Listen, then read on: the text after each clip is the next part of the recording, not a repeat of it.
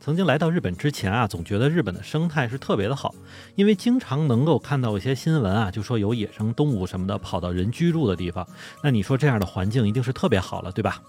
可是来了之后才发现啊，自己那时候是真年轻了。因为如果人居住的地方经常出现野生动物，那听上去似乎挺美好的，但实际发生的时候呢，就会让人特别的头疼。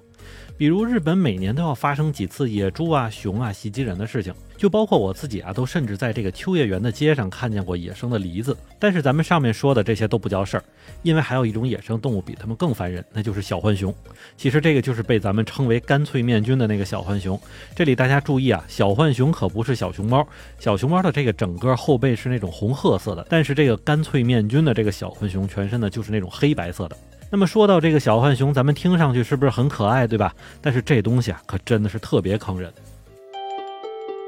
欢迎你收听下站是东京，八尾还在站台等着你哦。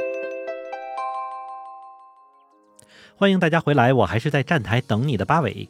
那么实际上，小浣熊这种动物啊，是产自北美地区的。原本日本本土呢是没有这样的动物，但是因为曾经日本在七十年代的时候有个动画片的小浣熊，当时是着实引起了日本人对这种动物的喜爱。结果再加上当时日本正处于泡沫经济年代啊，人们正是那种有钱没处花的时候，所以买个浣熊当宠物呢，在当时就是一个特别时尚的事儿。但是要说的是啊，虽然动画片里的小浣熊看起来很可爱，但是不少人实际买来浣熊之后才发现，这东西根本就跟想象中的是不一样啊。浣熊不仅仅是那种比较贼的聪明，而且它也不像是猫和狗那样容易被驯服。所以在养浣熊的时候，无论是主人自己还是弄出去溜达的时候啊，当时都出现了很多起人被浣熊咬伤或者抓伤的事件。其实，如果大家从网上搜一搜浣熊这种动物，就能知道它的前爪不仅像手一样灵活，而且它的牙齿什么的还是特别的锋利。那么这样一来呢，不少 no 作 no die 的人在买了浣熊之后就真的受不了了，然后就把它们遗弃在野外。其实咱们想想看啊，每年被遗弃的猫猫狗狗其实都还是挺多的，那么遗弃个浣熊，在当时来看，真的就不叫个事儿了。但可不曾想，作为这种外来物种的小浣熊来到日本这片土地上，可几乎是没有天敌。而且相比于一般的这个野猫、野狗这样的动物呢，它们还更加适合生存在野外环境，甚至还能够在城市环境里和人们共存。那么结果可想而知了，小浣熊们一下子就找到了天堂般可劲儿的繁殖。那么直到现在呢，日本的浣熊几乎是成灾了一样。因为作为外来物种啊，小浣熊不仅仅会霍霍其他的本地动植物，而且浣熊这种生物的这个特点就是那种刚才咱们说的又贼又灵活的状态，所以它们的一大爱好就是偷东西。那么之前呢，在日本福冈地区的一户人家呢，本来好好的在自己家院子里种了葡萄，并且琢磨着到了这个葡萄丰收的季节时候就可以吃了。可就在收获之前啊，这个葡萄却是被整串整串的偷。然后这个葡萄主人就实在受不了了，并且在他安装了摄像头之后，赫然发现原来偷东西的是几只小浣熊。他们每天是定时定点的来这里拿葡萄。虽然犯人是找到了，但是葡萄的主人自己呢却不太敢去抓，因为日本还有一个专门的这个叫做《鸟兽保护法》的法律，是要求求人们不能随意的猎杀野生动物。所以葡萄的主人呢，就给市政府方面去了电话，说询问哪个部门去能赶走这些小浣熊。而实际上，对于野生动物的骚扰呢，日本本身还是有一套比较完善的应对措施的，就是出动专门的这个动物清理公司，或者是寻求当地的猎人委员会来帮助。而日本呢，又是有专门这样一帮业余猎人，是以此为爱好啊，而且多数呢都是那种年龄比较大的大爷大叔们。所以每次哪里要是出现了野猪啊、熊啊、猴子啊等等这些对居民有骚扰的动物呢，这些大爷们就可开心了，因为终于可以合法的去过把瘾了。但不幸的是，这个葡萄主人所住的地区，因为猎人委员会的成员们年纪都太大了，而且本地的那些野猪啊、鹿啊什么的都已经让他们忙不过来了，所以区区几只浣熊就根本没有人管。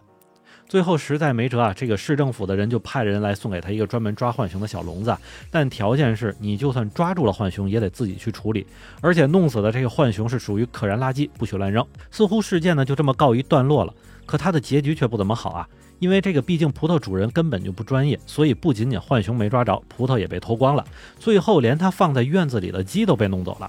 其实实际上和我们想的不一样啊，这个野生浣熊的个头还是挺大的，有的那种大的浣熊甚至体积不亚于一头野猪的这个大小，而且这种动物还是出奇的不怕人，所以不仅仅是在那种乡间小镇啊，就连类似横滨这样的城市里都能看到浣熊的影子。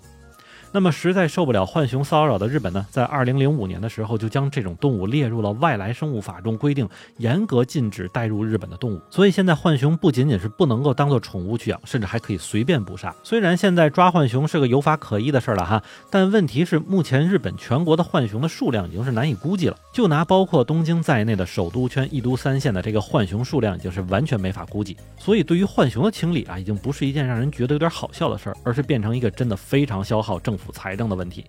比如首都圈的这个千叶县，在九十年代后期就发现县内的这个小浣熊已经出现了野生生态化的表现，而早在二零零三年的时候，千叶县就已经开始组织去捕杀小浣熊了。但到了二零零八年的时候，不仅小浣熊没抓干净，还发现了县内已经有十八个地区变成了小浣熊的主要栖息地。然后再过十年，到了二零一九年的时候，千叶县境内每一个地区都有过这个捕捉浣熊的报告。换句话说呢，就是千叶县整个就已经沦陷了。而在另外一方面呢，抓浣熊也好，处理掉浣熊也好，这都是一个特别花钱的事儿。那么有钱的地方还可以弄哈，那没钱的地方其实就难办了。而且这东西啊，还真的是你越不抓，数量还就越多。那么也是因为不少地方的这个民众实在受不了浣熊的骚扰了，就开始自己去抓。有抓到的也因为没办法处理，就干脆直接送到了市政府去弄。但是政府的人这边呢，也是为了人道啊，不能太残忍，所以并不是一刀宰了浣熊啊，而是将它们放到密封的箱子里来进行窒息而死。而在二零二零年的时候啊，日本福冈县九流米市的几名政府员工就因为这样处理了七十九只浣熊，而导致他们受到了严重的精神负担，其中有几个人还因此患上了抑郁症。那么直到今天啊，灭绝小浣熊这件事儿是根本不可能完成的了。而日本各个地方政府呢，现在也是只求这种动物千万别惹祸，看见一只处理一只就得了。所以可见啊，养宠物什么的还真的是要想好，不然一时兴起呢，可真的就会变成万年祸根呐。好，那么感谢您收听下站是东京，我还是在站台等你的八尾。